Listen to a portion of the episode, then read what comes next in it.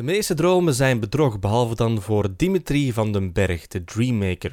Tweevoudig wereldkampioen bij de jeugd en goed op weg om een vaste waarde te worden in het profcircuit.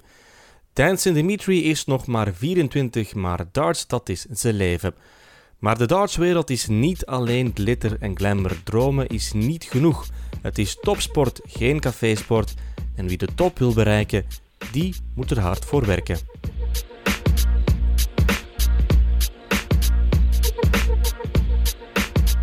Ja, Dimitri van den Berg, net terug van het WK. Hoe was het? Uh, het was weer een uh, rijke ervaring. We hebben weer uh, België zo goed mogelijk vertegenwoordigd. En ja, naar het verlies toch in de kwartfinale gehaald. Dus we kijken naar de positieve factor ervan. Ja, het was het WK voor landenteams. Hoe ja. zit dat precies in elkaar? Leg eens uit. het WK landenteams heeft twee spelers per land. er zijn 32 landen aan het begin van het toernooi, vanaf de eerste ronde. Uh, de landen komen uit uh, echt overal. Um, onder andere hebben we China erbij gehad, uh, Australië erbij. We hadden Amerika, we hadden Brazilië. Onder andere de Europese landen zoals Italië, België, Duitsland, Nederland. ja, en die strijden dan voor de World Cup of Darts titel van 2019. En dan heb je verloren van de latere winnaar van ja. Schotland. Ja, correct. tegen Peter Wright en Gary Anderson zijn twee spelers inderdaad uit Schotland. En het zijn ook twee spelers uit de top 10 van de wereld. Dus uh, dat die mannen het toernooi gewonnen hebben, uh, is zeker en was geen verrassing. Ze waren al sowieso de topfavorieten van het begin van het toernooi. En uh, ja... Dan kan je er nog wel mee leven. Ja, dan kun je er mee leven. Als je kunt verliezen tegen de latere winnaar, kan je nog altijd een opgeven hoofd houden. Waar zijn we nu ergens zeg maar, in het dartseizoen? Want er zijn zoveel toernooien, zoveel organisaties. Ja, klopt. je hebt een BDO-organisatie. dat is natuurlijk voor andere spelers die dan niet in de PDC mogen meespelen. Um, de PDC heeft nu verschillende toernooien, verschillende rankings. En omdat het begin van het seizoen in, laten we zeggen, eind januari is en het eind in december, zijn we bij juni, juli, halverwege zeg maar. Um, en de PDC, dat is de absolute top? Ja, ja, ja correct. De PDC is de absolute top. Uh, daar kan je echt een darter zijn als beroep, als werk, uh, als, als enige inkomsten, zeg maar. En hoe is jouw seizoen al geweest? Ik heb uh, ups en downs gehad. Ik heb uh, voor de European Qualifiers mij geregeld geplaatst gehad. Um, uit de acht heb ik mij vier keer geplaatst. Ik heb ook telkens mijn eerste ronde gewonnen, dus dat was al wel fijn. Uh, het is natuurlijk een podiumtoernooi, toernooi, wil ik zeggen. En um, op de vloertoernooien heb ik een finale gehaald. Dat is de allereerste keer dat ik dat, zo ver ben gekomen. Maar ja, uiteindelijk heb ik verder zo een, een heel wisselvallig seizoen achter de rug tot hiertoe. Ja. Wat is voor jou het volgende? Het volgende toernooi is weer uh, in Engeland. Dat is weer een vloertoernooi, de Player Championship uh, wordt dat genoemd. En uh, ja, daar zijn we dan weer voor, um, ik denk, twee kwalificaties voor een European Tour te gooien. En dan weer twee vloertoernooien voor ja, de ranking. Ja, je bent niet helemaal tevreden van je seizoen, nee. zeg je. Waardoor niet? Of hoe komt het van niet? Um, ja, doordat ik soms echt heel slechte wedstrijden gooi. Terwijl dat je jezelf wel goed voorbereidt, terwijl je er tijd in steekt. Um, maar ook niet weinig is. En dat het dan ineens niet meer wilt werken, dat, dat is zo een, een mentale tik aan jezelf, terwijl je weet dat je het kan. Dus ja... En is er een oorzaak waarom het dan um, niet lukt op dat moment? Dat je op dit moment waarschijnlijk net anders denkt dan wat je moet doen, of uh, net niet in jezelf gelooft terwijl je weet dat je het kan. Het, het is een, een heel mentaal spelletje. En als je de mentaliteit op het moment niet op de juiste denkwijze hebt zitten, of um, het vertrouwen op dat moment juist niet hoog genoeg ligt, nou, dan kan je wel even een, een, uh, een terugval krijgen. Dan begin je te twijfelen en dan begin je minder te spelen. Ja, correct. En ja, alle andere spelers dat daar spelen in de PDC werken er ook hard voor. Die zijn ook allemaal getalenteerd, die kunnen ook allemaal heel goed spelen. Dus ja, een wedstrijd die dan uiteindelijk ook snel verloren als je zelf niet uh, op de staat. En dat is dan ervaring? Ervaring sowieso. Maar ja, het is ook een, een momentsport. Um, en als jij op het ene moment die ene pijl krijgt en je mist hem net, en hij krijgt op het andere moment die ene pijl, maar hij gooit hem er wel in, ja, dan sta je wel 1-0 achter. En zulke verschillende momenten kunnen er in één wedstrijd vaker voorkomen.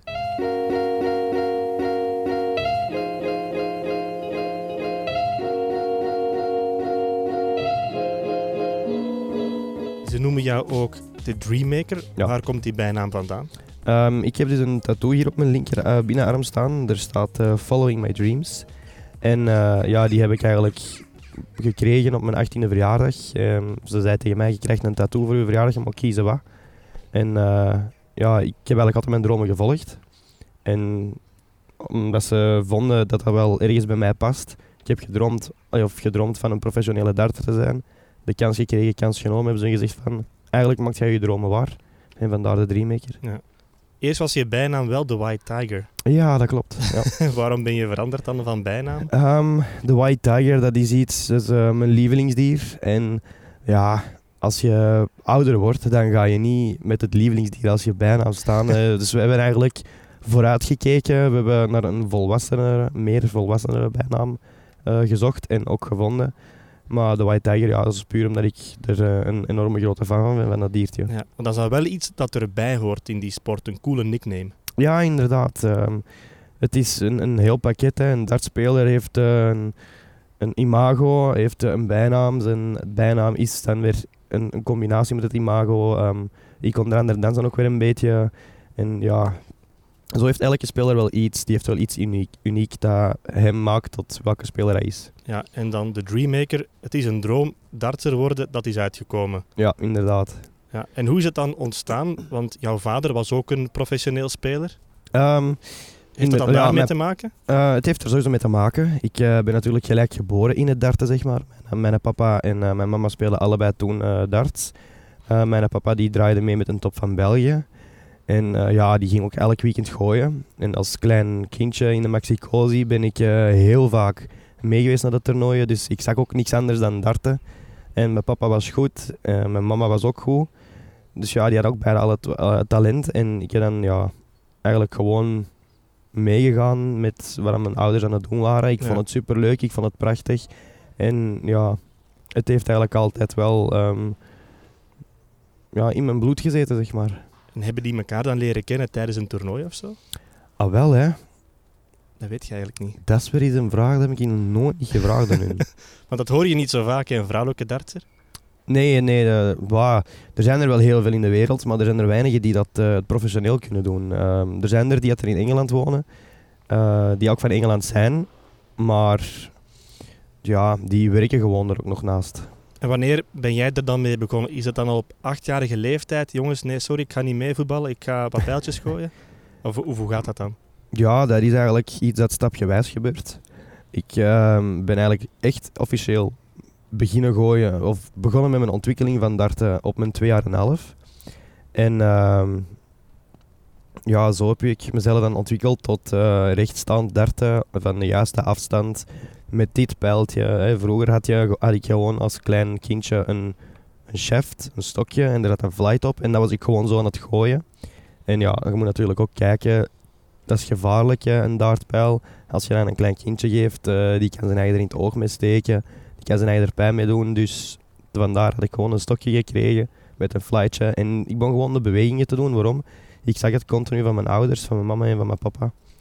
En zo is dat verder ontwikkeld tot nu. En wanneer beslis jij dan om daar vol voor te gaan? Want hier in België hebben we niet echt een dartscultuur, niet zoals in Engeland bijvoorbeeld. Nee, nee dat is waar. In België uh, hebben we wel veel darters. Maar het is inderdaad zo dat uh, in België nog maar ja, drie tot vier professioneel spelen. En uh, ja, de keuze is eigenlijk bij mij pas gekomen sinds ik Kim Huibrecht voor het allereerst ja, wereldkampioenschap van darten heb zien meespelen. En dan te horen heb gekregen dat je dat kon doen als een voltijds beroep. Dat is een andere en Belg die op hoog niveau speelt. Dat is eigenlijk de nummer 1 van België momenteel. En uh, ja, ik zag het, ik kreeg het te horen en dat was ook gelijk een droom. En die wou ik dan uh, waarmaken. Hij heeft me dan ook bij geholpen. Uh, ik ben ermee opgegroeid, dus...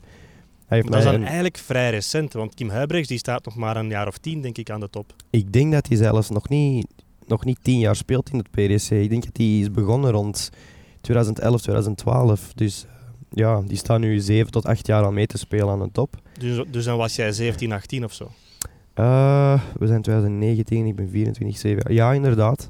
17, 18 jaar, dan heb ik dat voor het eerst gezien. En ja, toen ik dat hoorde, dat je in de passie die ik heb voor darten dat kon doen als een, als een job, als uw werk, dan was dat natuurlijk gelijk een droom waar ik naar geleefd heb, naar gewerkt heb. Um, en uiteindelijk de kans genomen en, uh, die ik gekregen heb met beide handen. Dan word je plots tweevoudig wereldkampioen bij de jeugd en ben je een van de grootste talenten die ons land ooit heeft gehad in darts. Uh, plots ben ik het niet geworden, maar ik ben er wel heel blij om dat ik het, dat ik het ben. Dat, uh, dat ik het ene keer zou uh, winnen, heb ik altijd in geloofd en altijd naar, van gedroomd.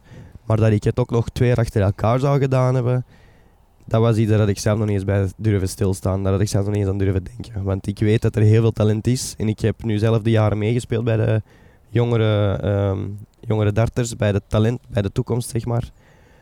En ik ben daar echt wel enorm trots op uh, dat gewonnen te hebben. En ja, bedankt dat u mij uh, een van de grootste talenten vindt.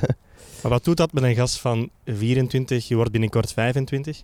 Ja, wat doet dat ermee? Um, het is simpel, we spelen bij de jeugd, bij de jongere spelers. En zoals ze zeggen, die zijn de toekomst. Uh, die gaan alle jaren nog meegaan.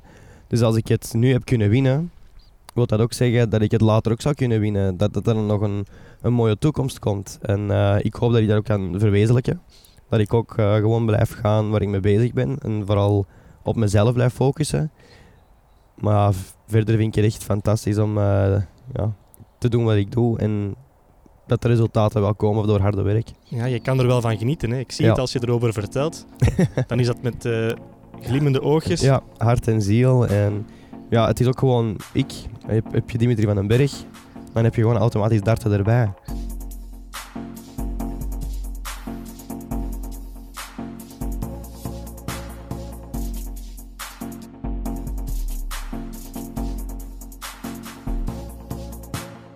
Ik weet nog goed toen dat ik een contract aangeboden kreeg om te darten op professioneel niveau. Dan uh, heb ik naar mijn werk gestapt en ik heb gezegd van ja kijk, um, ik heb een contract aangeboden gekregen voor mijn passie, voor mijn, voor mijn hart en ziel, voor wat ik graag doe. Uh, is het mogelijk om voor deze periode onbetaald verlof te krijgen of zo? Maar ze hebben gezegd van sorry, we kunnen dat niet doen.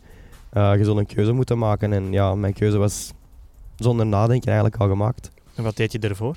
Ik was ervoor aan het werken in een uh, ja, supermarkt bij mijn mama. Die, was daar een, uh, die is daar nu nog altijd mee van de, van de verantwoordelijke. En ja, ik deed het graag als vakantiejob. Dus ik dacht van ja, waarom dan ook niet als gewoon job? Totdat ik mocht gaan darten. ja. En loop je dan de hele dag rond met getallen in je hoofd, met rekensommetjes in je hoofd, dat soort zaken? Um, het is niet dat ik um, alleen maar met darten in mijn gedachten ben. Ik heb natuurlijk ook nog jongere broertjes, maar het is wel zo, als ik rondkijk en ik zie zo een nummertje zoals 170 of uh, 180 of 321, dan is dat wel gelijk zo een, ja, een klik in mijn hoofd van hé, hey, dat heeft met darten te maken. Dat, dat heeft in darten wel iets. Dat en kent... kan je dan meteen uitrekenen hoeveel je nodig hebt om uit te gooien? Ja, ja, ja dat is zonder problemen bij mij. 170, 2 maal triple 20 dubbele bol. Um, 321, daar kom je op als je 180 hebt gegooid bij het begin van de eerste leg. Of een twee beurten 95 en 85. Ja, rekenen, hoofdrekenen, daar ben ik best wel sterk in. Ja, en ja, om eens te proberen, 143. Triple 20, triple 17, dubbel 16. 87. Triple 17, dubbel 18. 122. Triple 18, triple 18, dubbel 7. Goh, 126. Triple 19, 19, dubbele bol. Ja, dat is wel straf, hè. Maar het is ergens ook wel logisch, want je bent er wel veel mee bezig. Je moet daar ook wel veel mee bezig zijn. Ja, dat is waar. Ik ben er echt dag in dag uit mee bezig. Van uh, s morgens tot s avonds uh, is dat of mij voorbereiden op mijn, laten we zeggen, mijn lichaam, of zorgen dat ik gezond blijf. Uh, gezond eten, want ja, dat is ook wel belangrijk, vind ik, gezond eten. Je moet een beetje uh, op je eigen letten en dan verder de uren aan het bord uh, oefenen. Dus ja, ik zie het wel dagdagelijks. En hoe moeilijk is het om dan soms afstand te nemen van die sport? Kan dat überhaupt? Kan je... Nee, um, afstand nemen sowieso niet, want mijn familie doet het ook. Dus hoe dan ook, wat ik doe, waar ik naartoe ga, mijn beste vrienden spelen het, mijn familie speelt het. En verder als ik dan met mijn familie ga, die zijn zo trots op mij, op wat ik doe, dat die er altijd over beginnen te spreken. Of uh, dat die weer vragen van, en, en, wat is het volgende? Wanneer kunnen we nog eens zien op tv? Dus uh, ja, het is een, een levensstijl die ik gekozen heb. Waar ik ook enorm van geniet. En ja, daar ga ik ook gewoon mee blijven verder gaan. En hoeveel uur per dag ben je daarmee bezig dan, om te trainen, wil ik zeggen? Uh, dartsgewijs echt aan het bord staan is eigenlijk afwisselend. Maar als ik naar mijn vader luister, uh, dan zou ik het makkelijk ja, toch min, uh, vier tot acht uur doen per dag. Want hij vindt ook van, kijk, het is je fulltime job. Je zou er ook dan fulltime naar moeten leven.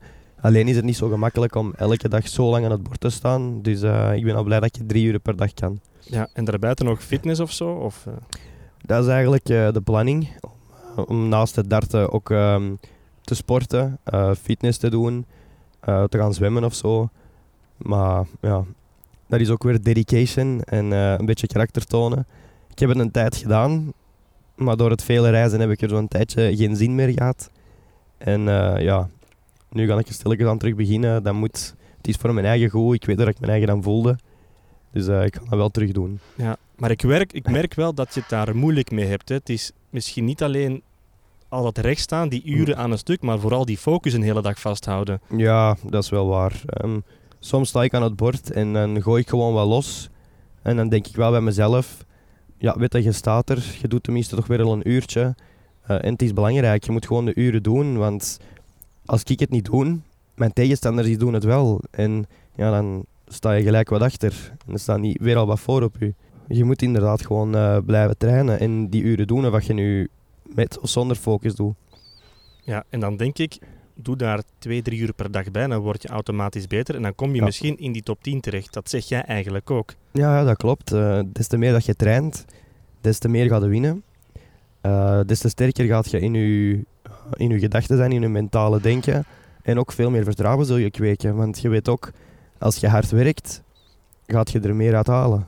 En toch is het een opgave om jezelf dan te overtuigen om te trainen. Dat is dan... Dat is eigenlijk een, ja, een opgave, want soms is het ineens even too much op een korte tijd. Of heb je op een korte tijd te veel tegenslag gehad. En dan kan dat wel even je, uh, ja, uw, uw zin naar trainen wegnemen, zeg maar. En wordt dat dan onderschat, dat mensen eigenlijk dat niet goed beseffen wat er allemaal bij komt te kijken. Dat je daar heel toegewijd zijn, voor moet zijn. er zijn verschillende reacties die ik al heb gehad en de verschillende dingen die ik heb gehoord. Ehm, maar dat is ook puur omdat de mensen het niet weten uh, of we niet goed kennen. Maar toch maken ze er een mening of een, of een oordeel van. En ik neem het helemaal niet kwalijk. Maar ik ben wel van gedacht, kom er eens proberen. Ja, want je bent een jonge gast van 4, 25. Je vrienden die gaan uit in het weekend. Dat is allemaal voor jou niet weggelegd. Nee, ik heb het vroeger wel even kunnen doen voordat ik professioneel ben, ben geworden. Maar om eerlijk te zijn, mis ik dat uitgaan niet echt. Um, het is wel eens leuk om gewoon met mijn vrienden af te spreken en eens een keer iets te gaan drinken of te ontspannen om te gaan darten, uh, te polen. Dat, dat is veel leuker dan dat ik uitgaan en ja, ergens in een club zit. Dat is niet echt zo mijn ding eigenlijk. Nee, nogthans, je bent een goede danser. Ja, ja, dat heb ik al meerdere keren mogen aanhoren. Maar het is ook gewoon, ja, ik, ik denk dat ik gewoon ritme heb op muziek. En verder kijk ik en ik leer. En vooral van die dansfilms, dat doe ik wel graag. Ik kijk graag films. En als je dan zo'n steppenfilm uh, hebt gezien en je ziet zo een beetje moves, ja, die wil ik uitproberen. En ik denk dat het zo is omdat ik er misschien een beetje aanleg voor heb, ik weet het niet. Ja.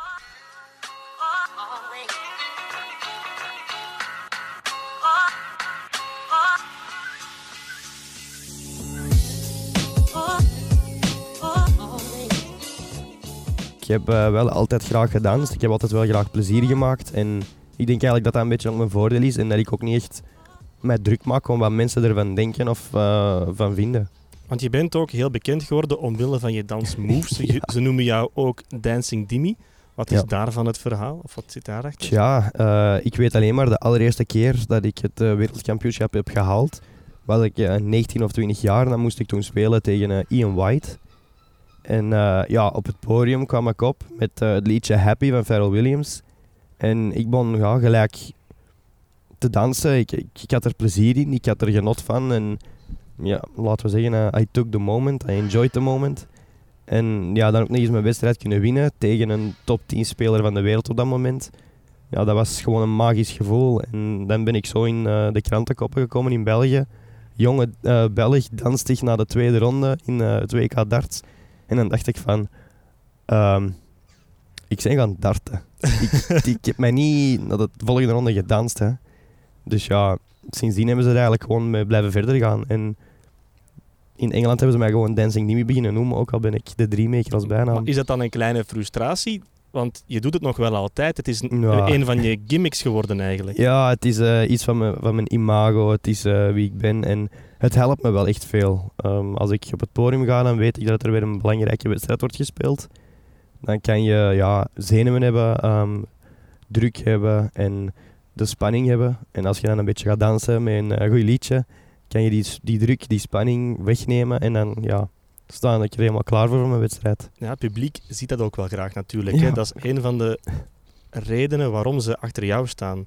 Ja, dat is wel waar. Het publiek heeft graag een beetje een show-element, uh, entertainment. En blijkbaar ja, heb ik ook een, een, zeg maar, een goede speelwijze in, in de wedstrijd.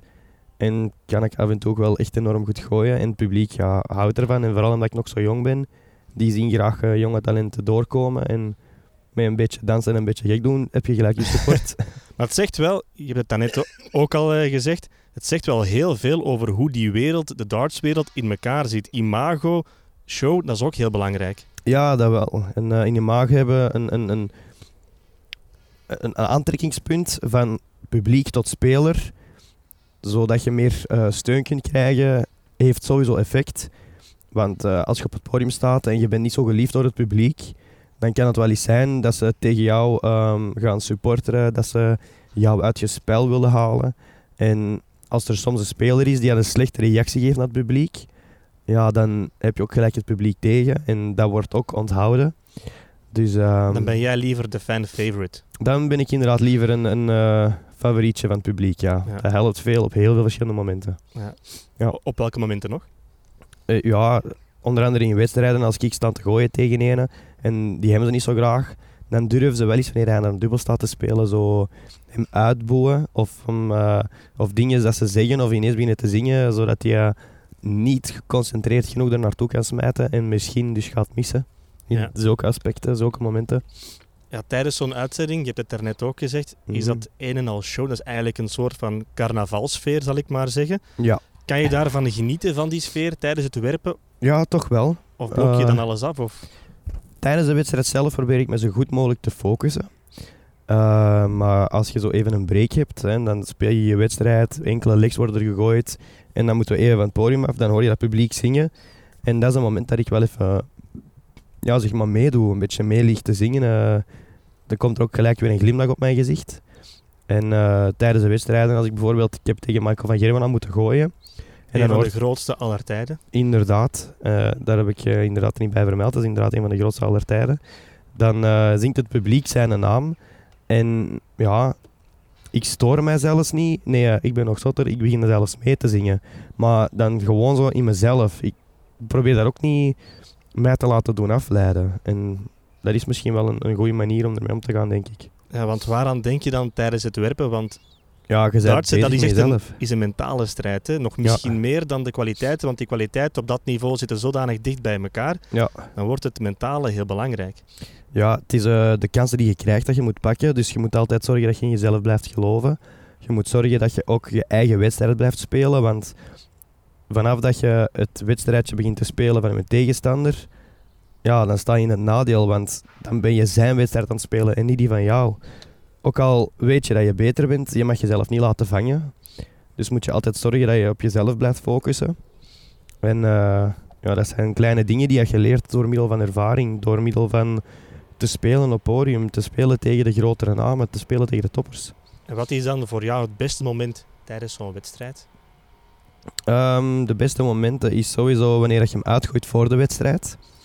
Uh, maar om zover te komen moet je zorgen dat je de kansen pakt die dat je krijgt. Als er bijvoorbeeld je eigen wegzet op een score van 84, of zoals je er juist zelf gedacht hebt, 87, en een tegenstander die een, uh, heeft zijn eigen op dat moment op een dubbele gezet of net gemist, moet je zorgen dat je die 87, waar je de kans voor hebt, die kans ook neemt. En in deze manier ben je heel goed met jezelf bezig. Dat is dan de kick, het kunnen uitwerpen. Ja, vooral. En dat is ook het grote verschil tussen goed zijn of geweldig zijn in deze sport. Good and great.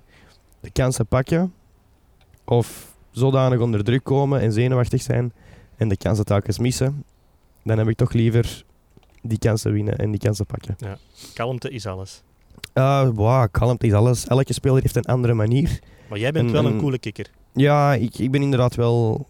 Van binnen ben ik misschien meer zenuwachtig of gaat er meer um, door mijn hoofd heen. Maar ik blijf wel altijd positief te denken en verder niets te laten merken aan mijn tegenstander. Dus mijn lichaamstaal is inderdaad kalm. En daarna dan de show het spektakel en het dansen. Inderdaad, en een beetje dansen en een beetje gek doen, ja. ja.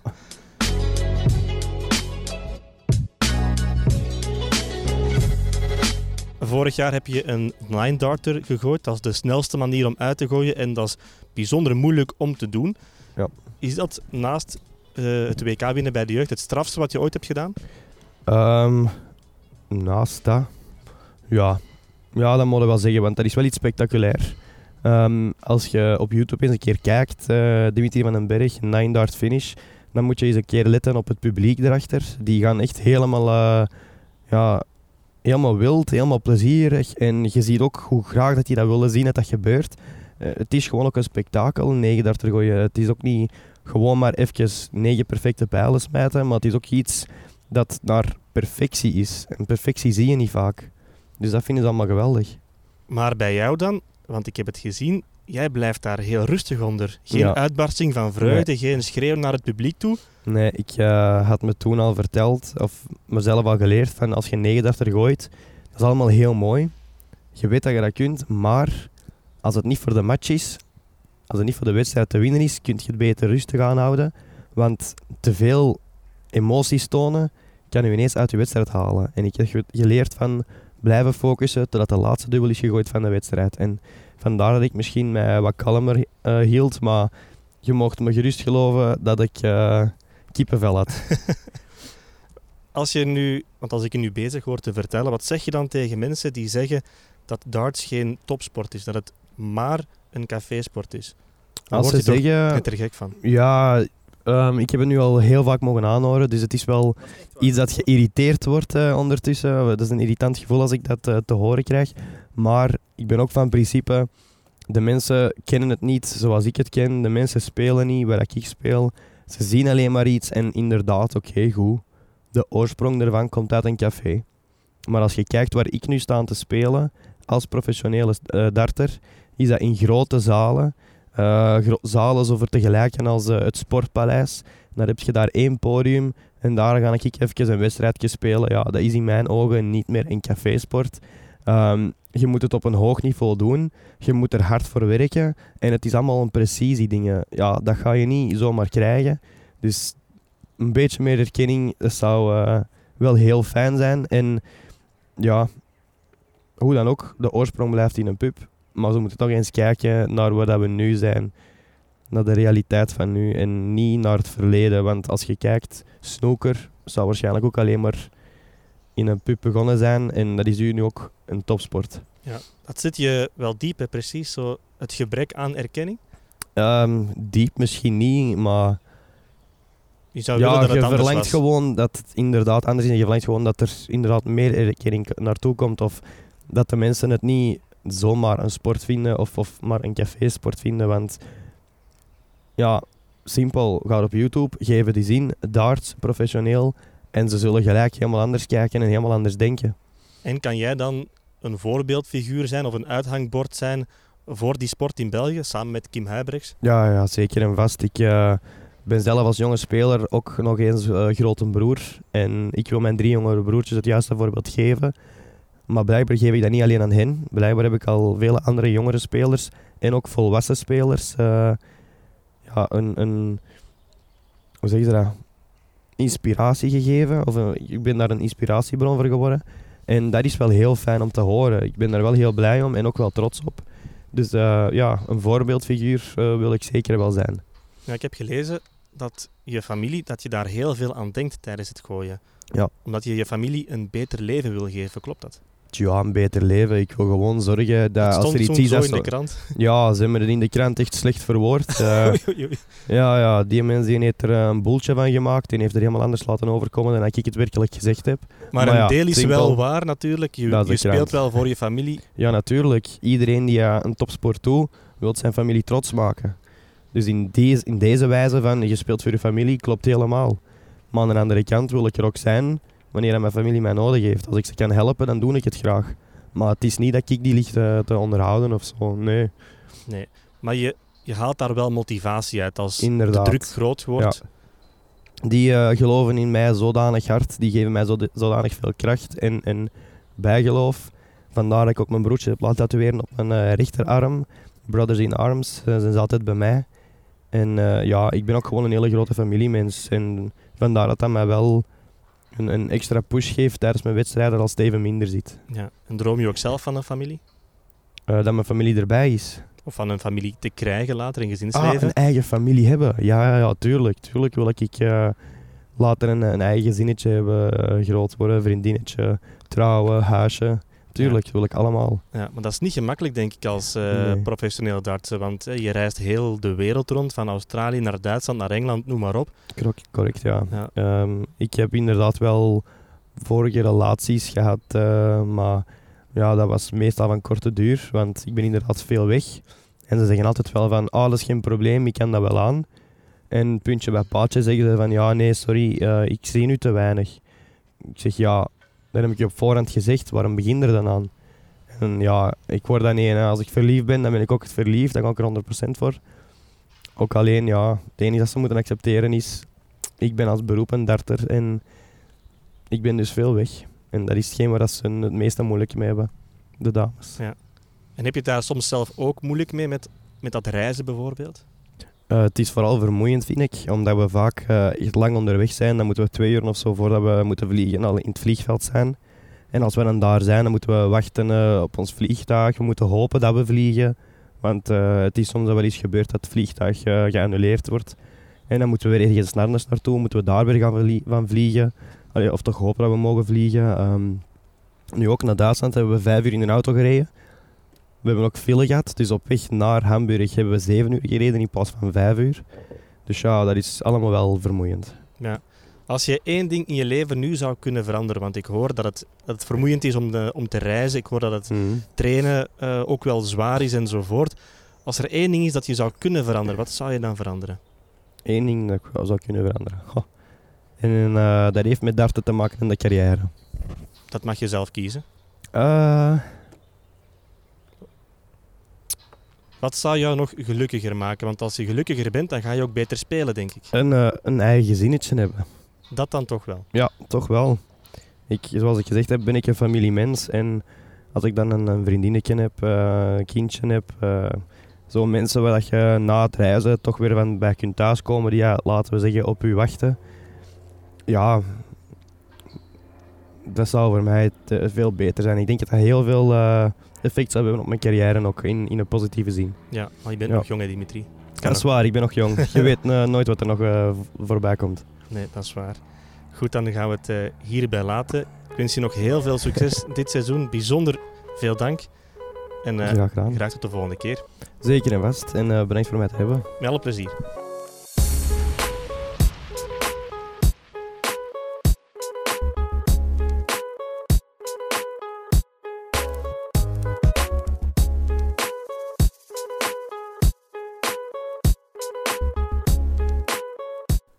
Ook deze week kunnen we een straffe prijs weggeven, met dank dus aan Dimitri van den Berg om dat eh, voor elkaar te krijgen.